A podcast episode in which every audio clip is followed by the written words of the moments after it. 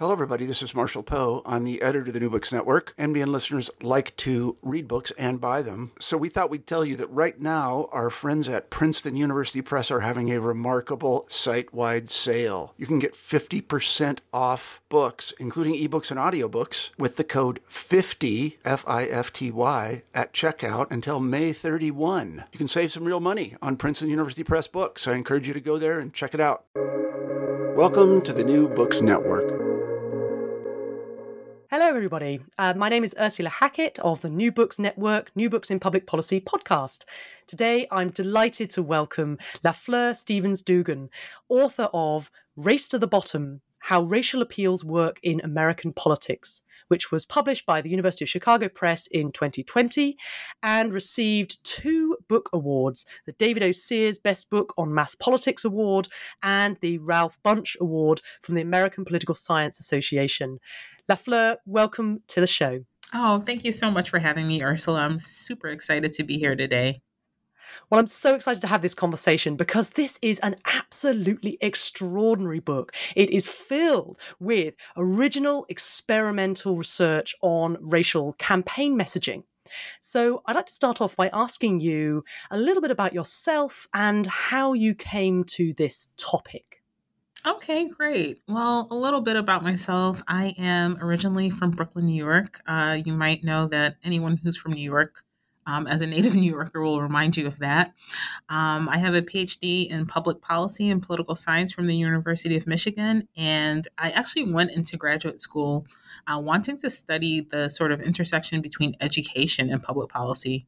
Uh, funny enough, and um, you know, my interest shifted over time. And in terms of this particular project, which originally started as my dissertation, um, some of my interest in that began actually with um, the 2004 Democratic National Convention. Um, you might recall that. Uh, then a young Senator Obama gave what was considered sort of his uh, breakout speech. And he talked about this idea that there was no Black America, there was no white America, there was no red America, there was no blue America. And one of the things that he uh, mentioned in that speech was something that really resonated with me, which was the idea that, you know, we have to communicate to Black kids that, you know, if you're a Black kid with a book, uh, you know, picking up a book is not acting white. And I remember um, a lot of the sort of fanfare that was given around his speech. And I said, well, that's interesting. You know, he's given uh, some of the background that I had working in education policy prior to grad school, that he seemed to be kind of perpetuating. Um, a myth that actually is not borne out in much of the data, both um, anthropological work and quantitative work, that you know, um, you can't ever pretend to know the motives of a politician, but I thought that framing was interesting. And out of that was really where uh, the project was born. So, the core concept in your book is this really interesting idea of racial distancing.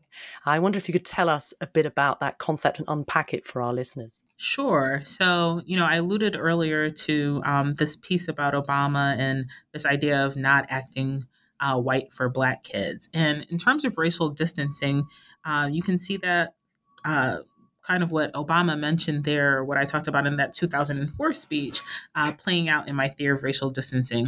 And that's the idea that for Black candidates, but not exclusively Black candidates, that there is an incentive in the American political system to uh, basically indicate or signal that uh, one is not too beholden to uh, their racial and ethnic minority constituents, particularly African Americans, because African Americans uh, historically have been sort of a touchstone in American politics, uh, seen as a group that you know has a lot of grievances, uh, stereotyped as kind of complaining too much, demanding too much of the system, and being too reliant on the system. And so, in terms of uh, candidates of color, particularly Black candidates, or even uh, for Democratic candidates who are often uh, stereotyped as being too racially liberal, if they want to win in uh, statewide offices or uh, nationwide elections, uh, I would argue that there are some electoral incentives to uh, distance themselves from the African American community.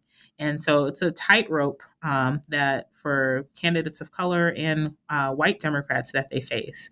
Uh, whereas for their white Republican counterparts, they too engage in this level of distancing.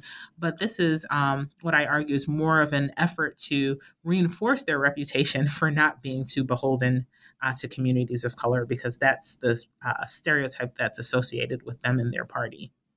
Mm-hmm. So, when you talk about racial distancing, have we got a concept here that's capacious enough to include kind of both um, sort of subtler approaches, the kind of dog whistling approaches, where you're kind of, or, or maybe the absence, uh, the significant absence of African Americans in particular contexts, or or whether we're talking here about kind of explicit, active, sort of derogatory remarks about African Americans and sort of appeals to racial prejudice. Prejudice. Yeah, well, I'd say that it kind of um, runs the spectrum um, at sort of both ends of what you talked about. So it can be more implicit, right, in terms of what we think of as traditionally racially coded language, you know, references to the inner city or, you know, tough on crime, uh, you know, allusions to welfare, you know, issues that have been. Um, in American politics, historically associated or have become historically associated with African Americans. But um, aside from those sort of more subtle dog whistles, there are more explicit ways in which candidates might uh, distance um, and indicate that they're not beholden to these racial and ethnic minorities. And of course, we saw a lot more of this, I think, you know, in uh, the 2015 presidential campaign, all throughout. Um, you know, the first term of uh, former President Trump, right? So, uh, you know, talking about African Americans and the idea that they were, you know, living in hell. And if, you know, you were in Chicago and you went out for a loaf of bread, you'd get shot, right? Um, and so um, even up until you know last summer with the racial justice protests here you know what a you know quote unquote joe biden's america would look like in terms of uh, the idea of racial unrest and um, violence in the street and also this sort of um, scapegoating of I think the Black Lives Matter movement and things of that nature. So it's very wide ranging, uh, maybe in some ways too wide ranging, but um, it's a way that I would argue that candidates can um, signal to their racially moderate and conservative uh, white constituents that they're not uh, beholden to these groups. And so it could be, I mean, when I say these groups, to African Americans or other racial and ethnic minorities. So it can be, I would argue, substantive, it could be visual or rhetorical in nature. Mm-hmm, mm-hmm. And I hope we can drill down into some of these different, various different strands within this con- con- conceptual apparatus that you have. But you're absolutely, I mean, you know, it's bringing back memories of, of some of the remarks that were made about various jurisdictions in the Brit- in Britain as well, were, mm-hmm. were of a mm-hmm. racial nature, a very explicit racial nature. And so I think, I mean, we can talk maybe a little bit about um, whether uh, you know the sort of the boundaries of this concept and in its and its applicability in various different jurisdictions as well. But I'm sort of wanted to drill into this idea about racial categories becoming more or less salient because this idea of racial distancing to me, it sort of implies that maybe you're thinking about making race less salient. You're sort of papering over racial inequalities, real racial inequalities that by avoiding mention of race. But then, uh, you know, on the other hand, there's there's this element that you're describing here that's about appealing very explicitly to racial prejudice um, and and that sort of connections I'm thinking with with the sort of spillover of racialization uh, mm-hmm. literature where people's racial attitudes are becoming invoked uh, in areas where you know maybe there wasn't racial content um, to begin with. Yeah, no, that's great. So um, when we talk about the spillover of racialization, essentially, you know, uh, I think that's most associated with Michael Tesler and also um, to some extent his uh, co-author David Sears. And this idea, you know, um, particularly during the Obama era, that anything that he sort of touched became racialized, right? You know, uh, with the salience of him being the first Black president. Um, there was in many ways no way to ignore race, and race was that elephant in the room. Now, traditionally, we might think, especially for Democratic candidates, that they would engage in a strategy that is referred to in the literature as deracialization. And this is this idea that, you know, you avoid race at all costs. You don't mention about mention race. You know, you cast all of your policies in universal terms and avoid any sort of uh, mention of how they might benefit uh, racial and ethnic minority groups. And, you know, I see my work as building on the deracialization literature, not in opposition to it, but, you know, offering, I think, a little bit more nuance, which is that it's a bit unrealistic to expect. Um, in this day and age that a candidate could completely avoid any sort of mention of race.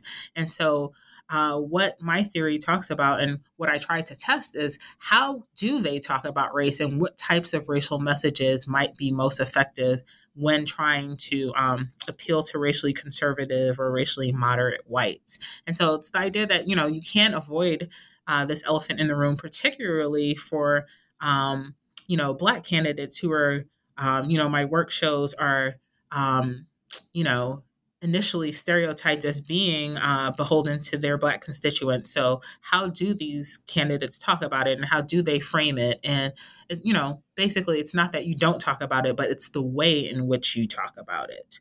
Um, yeah, absolutely. So, yeah. so I mean, I, there's some fascinating um, experimental work that you've got in there that explicitly tries to distinguish the effects of kind of a deracialization strategy mm-hmm. uh, from the racial distancing approach. So I wonder if you could talk to us a little bit about your results there, about the relative efficacy of these different strategies that people might pursue um, with respect to their, their messaging. Yeah, sure. And I want to be clear too that, you know, this is not something that I'm advocating, you know, that candidates engage in. I'm not making any sort of normative claims. This is really just a test of um, a theory.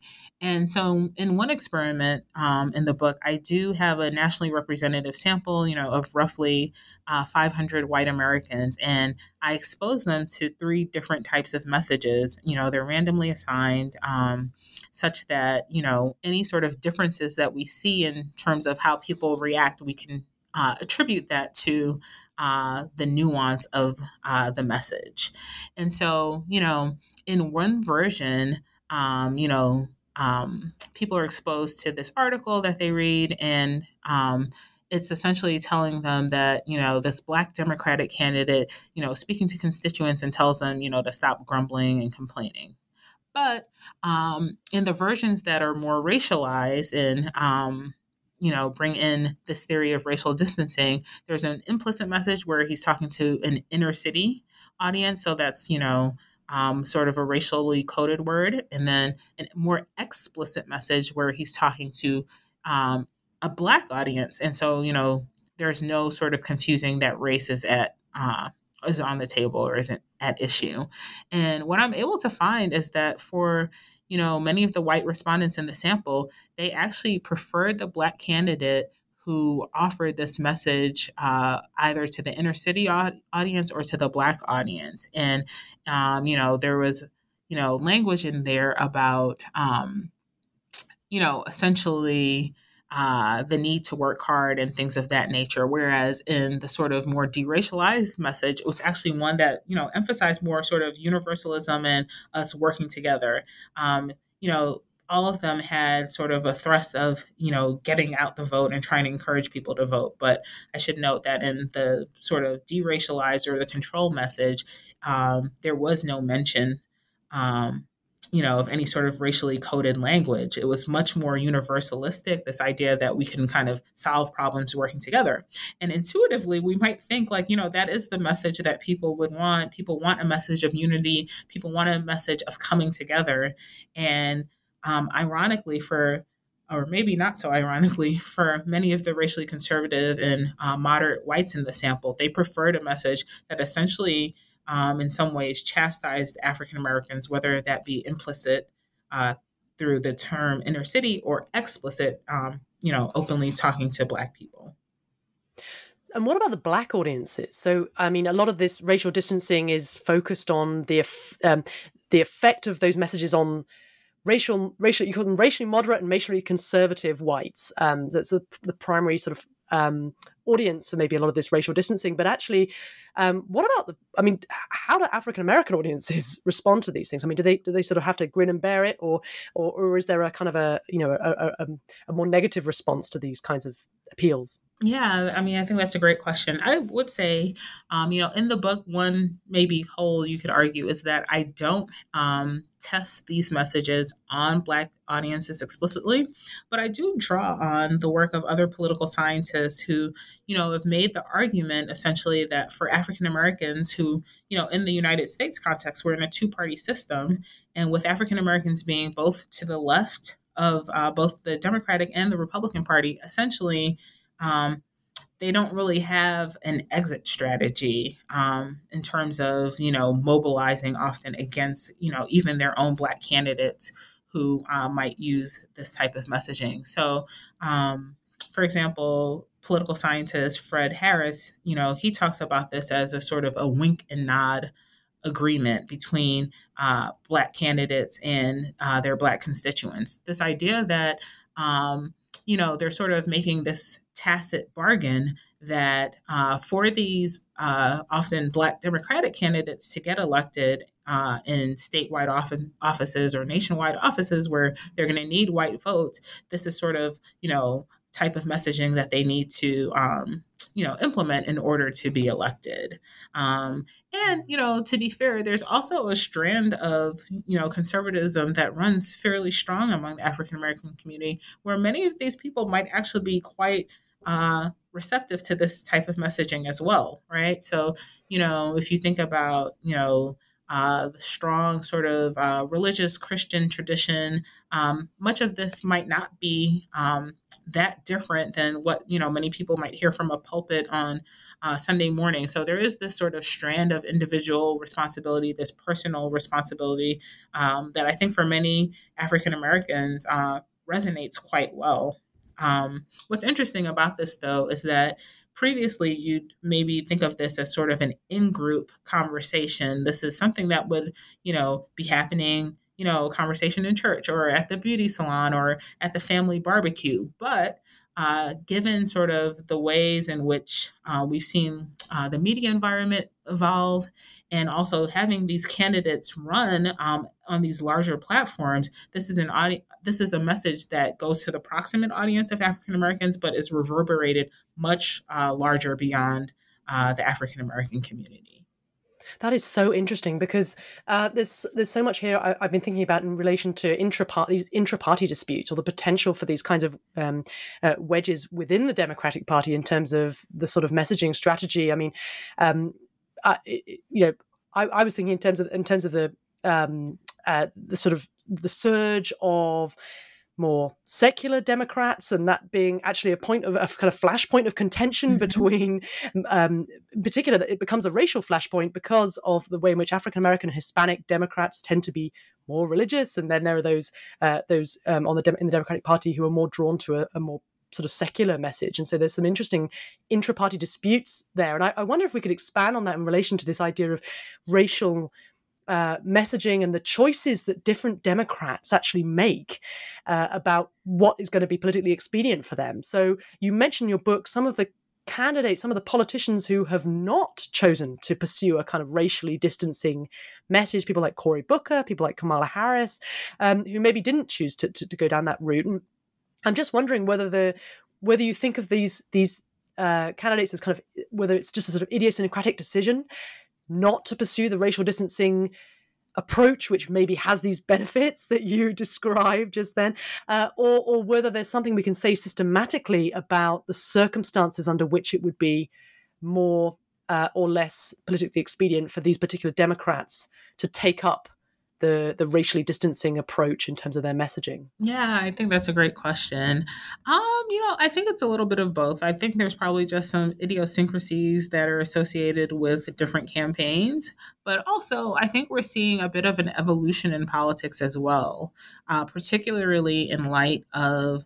Um, you know the last 18 months in american politics or so uh, especially given you know much of the emphasis on racial justice. So, you know, much of my data, or actually all of my data, were collected prior to sort of this most recent. Um, sort of racial flashpoint in the United States. So, in terms of candidates being able to use, particularly uh, Black candidates being able to use this type of racial distancing uh, message and um, strategies, I think there would be maybe a less of a um, sort of taste for this uh, given the sort of current configuration of uh, the Democratic Party. So there was maybe some political learning that went on, for example, with Obama, where, you know, him being the first, I think there was uh, maybe some more latitude that was given to him to use this type of messaging. But, you know, if you think back to uh, uh, the Democratic primaries and uh, Booker or Kamala Harris, when they were running, they were emphasizing things like, um, you know, Booker, you know, marijuana legalization, and you know, even in Harris's exchange with Biden um, at that one uh, debate, you know, she actually t- turned explicitly to race and, you know, this idea that, you know, he wasn't supportive of busing. And so, uh, you know, it's not to say that they can necessarily go out and, you know, carry the mantle of racial li- liberalism. I don't think that we've reached that far, especially as Black Democratic candidates. But, um, I do think we're at a particular political moment, and I don't know how long this will last, where um, I think the more sort of progressive wing of the Democratic Party would not be receptive to some of that public, you know, chastisement of uh, Black communities. Now, we also have, um, I think, some shift in the composition of the party too, where, you know, uh, many of those, not all, but a lot of those racially moderate and conservative whites who might have still been in the Democratic Party have, you know, now flocked uh, to the Republican Party. And so, in terms of the uh, decision calculus that a candidate would have to uh, make to win, you know, particularly at the national level, um, a Democratic nomination, um, there might be, I think, a little less of a taste for some of those more um, explicit, uh, racially distant uh, messages. I don't want to, um, you know, go on too long, but this also makes me think of, um, I think after, you know, Biden's uh, first address to um, his first joint address to Congress, you might recall that um, Senator Tim Scott from South Carolina, he gave the Republican response. And, you know, he talked about essentially this idea, you know, that America is not a racist country. And uh, one of the things that happened in the aftermath of that is that, you know, they went to Kamala Harris in an interview like the next day and they asked her, like, you know, so do you agree? And you could see that she was sort of doing this, you know, mental and rhetorical gymnastics about how to answer this because, um, you know, to deny that there is systemic racism in the United States would alienate, you know, many progressives in the Democratic Party. But I think for her, um, as a Black woman, to, you know, essentially um, sort of indict the United States as systemically racist, that was something that she um, likely struggled with. And even relative to, say, a Joe Biden as an older white male Democrat who, you know, has called out systemic racism and has talked very explicitly about race, I think it does show uh, the constraints that, um, you know, Democrats can face, particularly Democrats of color, even relative to, you know, uh, their white Democratic counterparts.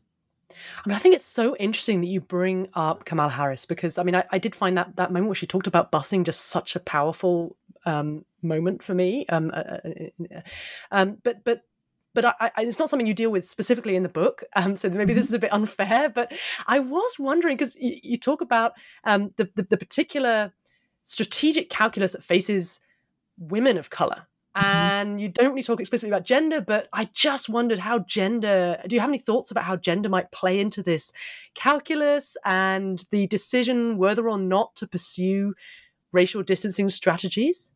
Well, what I can say is I'm working on some research, not uh, necessarily specifically on racial distancing, but uh, with some colleagues, uh, Davin Phoenix at UC Irvine and Andrea Benjamin at the University of Oklahoma. And we're looking at this intersection between uh, candidate race and uh, gender and emotion. And, you know, our preliminary work is showing that Black women in particular, even so even more so, and maybe surprisingly so, than their black male counterparts, um, are um, penalized more for any sort of expression of anger.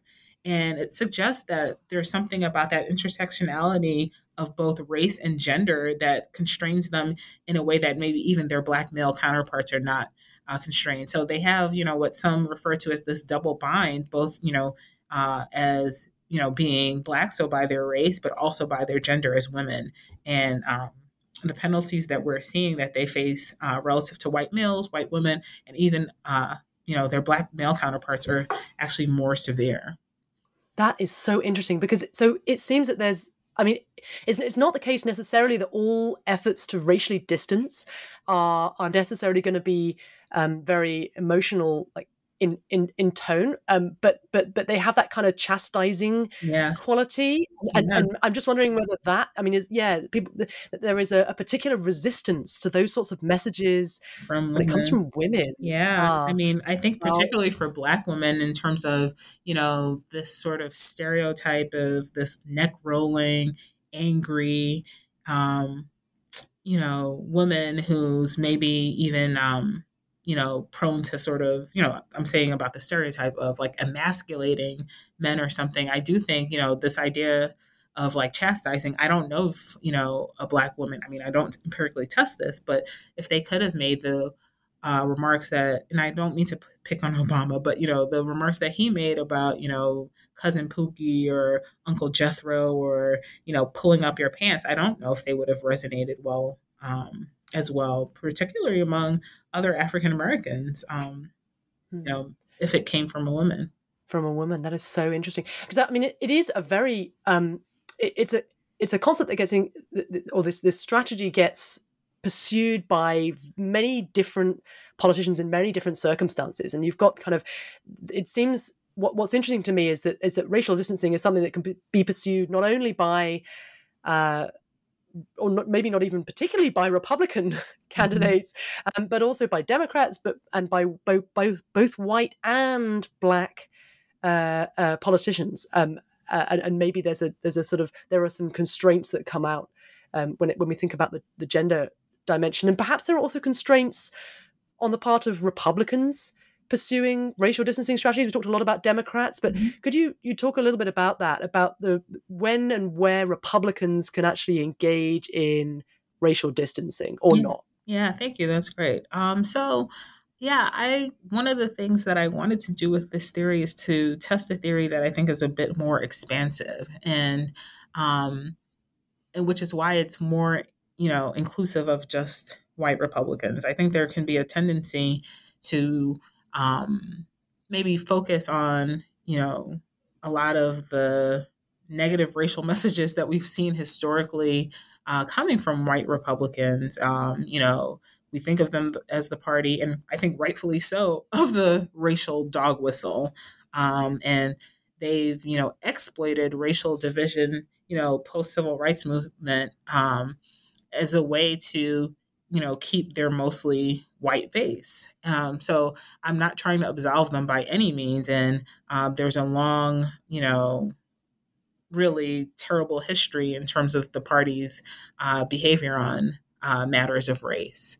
Uh, but, you know, one point I'm trying to make is that by sort of this hyper focus on white Republicans, like, you know, it's very easy to kind of uh, pick on the low hanging fruit of a Donald Trump who's going to, you know, you know, almost guaranteed to say something racially inflammatory um, that we maybe are um, avoiding or you know not paying close enough attention to some of the ways in which even um, the party that we think is sort of the most ardent supporters of African Americans might uh, be incentivized to play to these stereotypes and to invoke them as well as a way to, um, you know, still court or at least not lose too much of uh, their racially, you know, moderate or conservative whites who they do need to win elections. Now, in terms of uh, white Republicans and you know when they might use this type of strategy or why they might use this type of strategy, um, you know, I argue in the book that they're often using it because they have this reputation, and for you know many racially moderate or conservative whites, that reputational um, you know it's a reputational advantage is my point for them it doesn't actually hurt them uh, with these voters to be seen as um, you know essentially fighting for the interest of whites and you know we're in a uh, two party system here in the united states where you know partisan um, attitudes and racial attitudes are just increasingly bound up into one. And so for, you know, white Republican, you know, prior to Donald Trump, they were engaging in a lot of this racial distancing. I think what is a bit surprising, or I think caught a lot of us off guard, was the extent to how far he could go without much backlash or uh, penalty. Um, and so um, I think typically we think of these messages maybe as like sort of off base, but they're only most likely to be punished by sort of the more racially liberal folks, right? They're going to be getting a more uh, severe penalty in part because uh, from racial liberals and from people of color because they already have like this established reputation of being, you know, um, anti-black or too conservative uh, on matters of race. Mm. And I mean, talking about these, the, the, the power of these images and of, of the stereotypes and, and the sort of people and, and of and of part the power of partisanship as well. I mean, one of the things I was thinking about was just the, the, the, given the strength of some of these stereotypes, which you talk about a lot in the book, and also this this we're in this period of very very heightened partisan polarization. It's becoming more and more entrenched. There's sort of high levels of affective polarization, and and and, and just the power of those partisan labels in that era of polarization and whether actually it's ever possible to kind of move the needle um, electorally through you know the, the, the, your, your, messaging strategy. I mean given given just how powerful um, the party label is um, and and how powerful people how powerfully people associate particular groups particular individual politicians with certain characteristics um, as well in terms of you know whether people can actually will actually um, switch their votes or not. So, I mean, one of the things which I thought was great in the book was that you were talking a lot about. I mean, you're bringing to bear experimental evidence upon these questions about the relative importance of the racial cue and the partisan cue. Um, and I wondered if you could just speak to that about the sort of, you know, how can we move the needle um, in this era where everything seems to be so entrenched? People seem to be so um, sort of, you know, hidebound by particular um, visions of who they are and, and, and, and what that party label means as well. Yeah, I mean, I think you hit the nail on the head to um, some degree. Like the partisan labels are so strong at this point, um, and we are so hyper polarized in the United States. But I think, in terms of you know your question of being able to move the needle, you know, not everyone who's identifying with either party is hyper partisan. Um, and, you know, they might not be strong Republicans or not strong uh, Democrats, or they might be independents. And for those people who are true leaners or, you know, um, less at the extreme ends of the party, I think those are sort of uh, the people for whom the needle can be moved. Um, you know the mm-hmm. people sort of, sort of more in the middle and i would say we probably have a shrinking middle but mm. middle nonetheless and uh, that's likely where uh, we're likely to see you know any sort of uh, movement but you know most people you know historically partisanship is going to be uh, the you know greatest determinant of how someone votes um, mm-hmm. but you know for some of those people at the margins that that might, might make all the difference at yeah. that point. I mean, yeah. So I, I had a kind of crazy um, um, thought as as I was thinking about this idea of racial distancing, which I think has got such um, great uh, sort of purchase in politics and and and, and how we and, and how it is at the moment. And, but but I was wondering whether there's kind of an analog, um, whether there's a symmetry to this, whether whether there's an analog in a kind of racial posturing, um, whether whether there's a sort of on the on the other side, on the sort of on mm. the on the side of those who, who want whites in particular who want to seem woke, you know, who mm-hmm. whites who want who want to sort of appeal to racial liberals in particular. And I'm again, this is a, mm-hmm. this is beyond the scope. This is a bit mm-hmm. unfair of me, but no, no, I, I just wondered whether, how you how you see that your your your sort of concept, which is focused on the on, on those appealing to the racially conservative, whether there is a symmetry to that, or whether actually you know uh, on, on on the left, or whether there's it really all the action is going on at the at the racial distancing end. Oh no, I think you're totally onto something. That there is a certain level of racial posturing uh, that's happening on the left, um, in terms of also indicating some level of racial liberalism. Right, if you want to make it out of uh, the party, you know, or to grasp the party nomination, um, you have to some degree to, sh- particularly in this particular uh, political moment, there has to be some sort of indication of, um, I think, some commitment to racial justice. Now, what that justice, that commitment looks like, I think a lot of it is sort of performative and can be a little rhetorical uh, for politicians. And, you know, like I alluded to earlier, there's in some ways, um, you know, white politicians have a little bit more latitude to do that. You know, you know, Joe Biden, when he accepted that Democratic nomination, you know, he gave a speech and said, you know, the black community has always had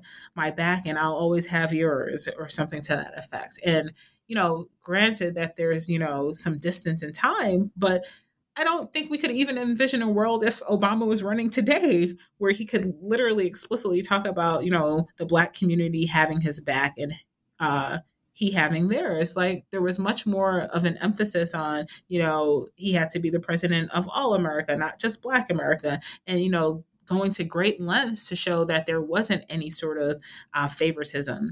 Uh, whereas for you know Joe Biden, you know some of just his embodiment of a white Democrat, I do think that there is a certain level of latitude and um, electoral uh, incentive for him to do that because there was some skepticism around, you know, uh, his commitment to communities of color and to you know black people and his support for you know the crime bill in the 90s and things of that nature. So uh, for the more sort of progressive wing there has to be a uh, I think an um, an attempt to uh, prove your sort of uh, I don't know racial wokeness or something.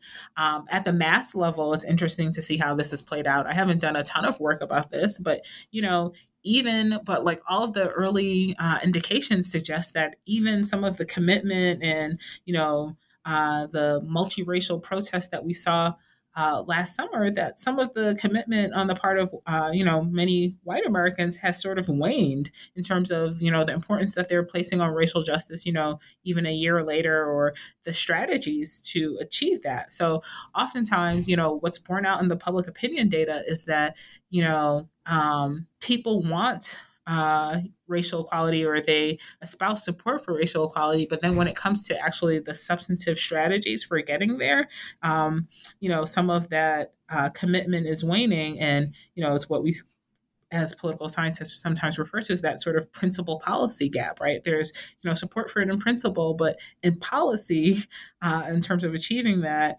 um, you might see far uh, lower levels of support even among you know white democrats policies like affirmative action for example are not popular. You know this is not something that's just unpopular on the right. It's not popular among uh you know most white democrats or you know uh even something you know that people would think of as more extreme or more liberal like reparations. There's not a great appetite for these things. And so um I think there are some limitations to uh, mm. the wokeness or the substance of the wokeness. Mm. I'm really glad that we bring up both um, the question of the substantive versus the kind of rhetorical dimension, and also this, uh, um, and also Barack Obama, because you have a you have a a chapter in your book where you talk pretty persuasively about the, the various different ways in which Obama pursued racial distancing, you know, and, and and this this idea of you know trying to sort of signal to moderate and conservative white audiences that he's not going to upset the racial status quo. I mean, that's sort of the definition of racial distancing. And mm-hmm. I was thinking about that and, and just just the, the ways in which I mean, we might want to draw a distinction, I suppose, between the, the rhetorical dimension here and then the substantive, because in many ways, Obama does substantively upset mm-hmm. the racial status quo, right, in terms mm-hmm. of his his policy achievements in healthcare and elsewhere. But um, so I'm, I'm just wondering how we sort of think about that, and in terms of you know, it's it's it is uh, it is substantively disruptive of the racial status quo in, in some regards. I mean, mm-hmm. I mean, not in all, but but but but but but maybe the signals are not in line with that substance. So sort of rhetorical signals. And so so what's happening there? Is it this? Is this that, that you know Obama's talking one way and he's walking another? It's kind of or, or, or are these some of these white audiences being kind of uh, racial conservatives duped in in any way um, into into sort of um, mm. you know, expressing some support for, for, you know, on the rhetorical side of things, but then when it comes to the policy specifics, um, and, uh, uh, you know, mm-hmm. maybe things go a different way. So, yeah, I just wondered if you had any thoughts about that, about the sort of rhetorical, substantive dichotomy. No, I think that's great. Um, I think that goes back to that question of the wink and the nod, right? So this idea that he mm. had to say, you know, many people believe he had to say certain things to get elected, but you know, once he gets in there, he'll do uh, what was needed, and you know, not just him, but you know, other politicians who might engage in this type of messaging. Um, you know, I think the sort of final report card is a bit mixed. Um, definitely in terms of you know the affordable care act um, that was um, a universal health care program but we know that you know people of color black people were more likely to be uninsured and you know disproportionately benefited from uh, the aca so that is a way in which you know a policy might be packaged as universal but could still have you know greater benefits for uh, black communities or people of color. And so, you know, I would, you know, definitely concede that on um, that dimension, um, he was able to deliver, you know, gains to African Americans, even if they were not necessarily promoted or packaged as such.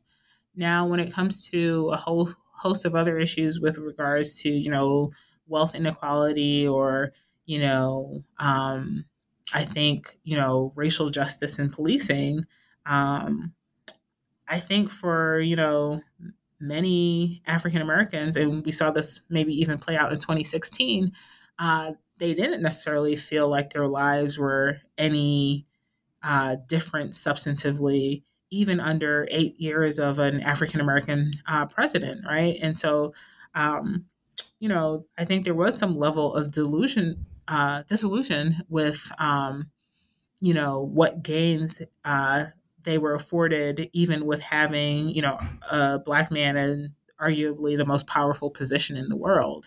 And, you know, when we think about 2016 and some of um, the autopsy that was done there was kind of like this idea that, well, um, potentially one explanation for why turnout wasn't what it was in 2008 or 2012 among African Americans was that there was maybe some sense that, um, you know, any president, no matter what they promised to deliver, couldn't really um, deliver the gains that meant, you know, real substantive uh, differences in uh, people's lives.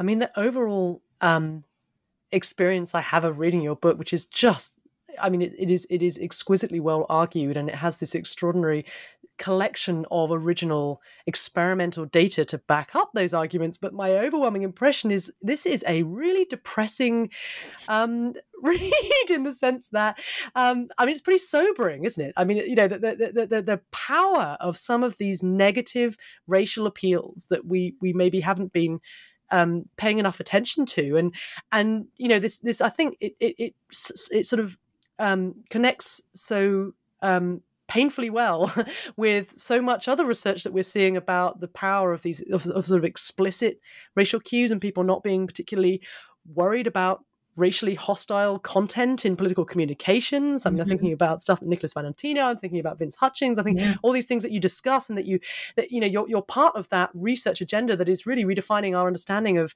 of the power of negative racial explicit negative racial content. And I find that incredibly sobering to read. Um, a very powerful read and a very sobering one. But um, I, I wonder whether you see any causes for optimism about the future of American politics and about, in particular, you know, sort of identity politics and about um, campaign messaging in particular, and, and and and and whether there's anything positive that we can we can any straws that we can grasp at here in this incredibly bleak picture.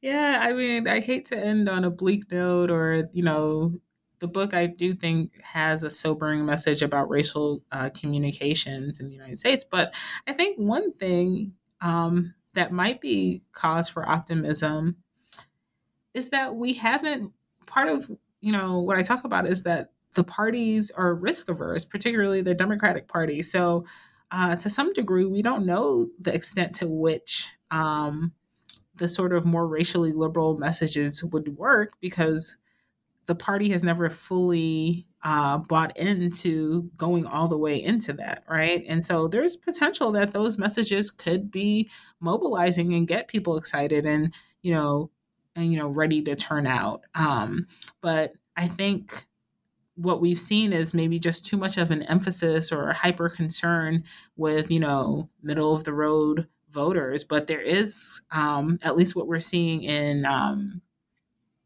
i guess actual politics on the ground is that there is a way in which you know candidates can get folks excited. So you think about it like a stacey abrams and what she was able to do in georgia like you know they could have never delivered the senate or uh, the state of georgia to biden without uh, the enthusiasm and the mobilization of uh, Black voters in uh, that state. So I do think that is some cause for hope and optimism. Um, it suggests that, you know, there's a way in which the party can communicate to uh, Black voters about their importance to the party and um, just how instrumental they are. And I think what um, is important there is that there has to be some sort of tangible delivery to those communities too. So it can't just be about getting them excited and turned out uh, on election day, but kind of forgetting about them in between. And um, especially important, I think, and hopefully, I mean, I'm trying not to go too normative here, but you know, the party I think has to pay great attention to these efforts to uh, suppress uh, the vote and to you know make real uh, efforts to protect, uh, particularly the black vote, because it's you know clearly under siege. Uh, final question, and this is uh, connected with something, some of the things that you've um, mentioned before about the about the work that you're doing on on emotions and gender and race. Um, I, I, just wonder what's next for you. I mean, this is this is this is unfinished. I mean, as you said just now, I mean, this is unfinished business, and we need to be be um, uh, you know really opening up the research agenda here. I mean, what's next for you in terms of building on your work on uh, uh, uh racial campaign messages? So actually, I've kind of I wouldn't say I've taken a complete turn. I'm still working on questions around racial messaging, but not necessarily in the context of campaign. So um, my next book project is actually looking about looking at um, how racial attitudes are shaping the response to the pandemic here in the United States. Um, and so I have some interesting work also I hate to say a little uh, depressing or sobering, but showing that, you know, drawing attention to the disparate impact of the pandemic um, on African Americans actually uh, results in or is associated with, you know, racially conservative whites sort of, you know, diminishing the importance of wearing a face mask and, you know, essentially um, engaging in less pro social behavior or becoming more resistant to COVID restrictions and guidelines when they're reminded that African Americans are uh, disproportionately affected. And that so, was fascinating. Yeah, I'm so sorry. I didn't mean to interrupt you. Oh yeah, no, no, that's fine. Yeah, I mean that that is just fascinating, just because it, it, it absolutely has these global implications. Because we see all of these racial stories playing out not only in America but but also elsewhere in the world in relation to the pandemic. And so this is this is this is this is hugely important work. Um, Lafleur, thank you so so much for speaking with me. Um, the book everyone is race to the bottom how racial appeals work in american politics. Uh, lafleur thank you so much for speaking with me. Oh thank you so much ursula. It was a lot of fun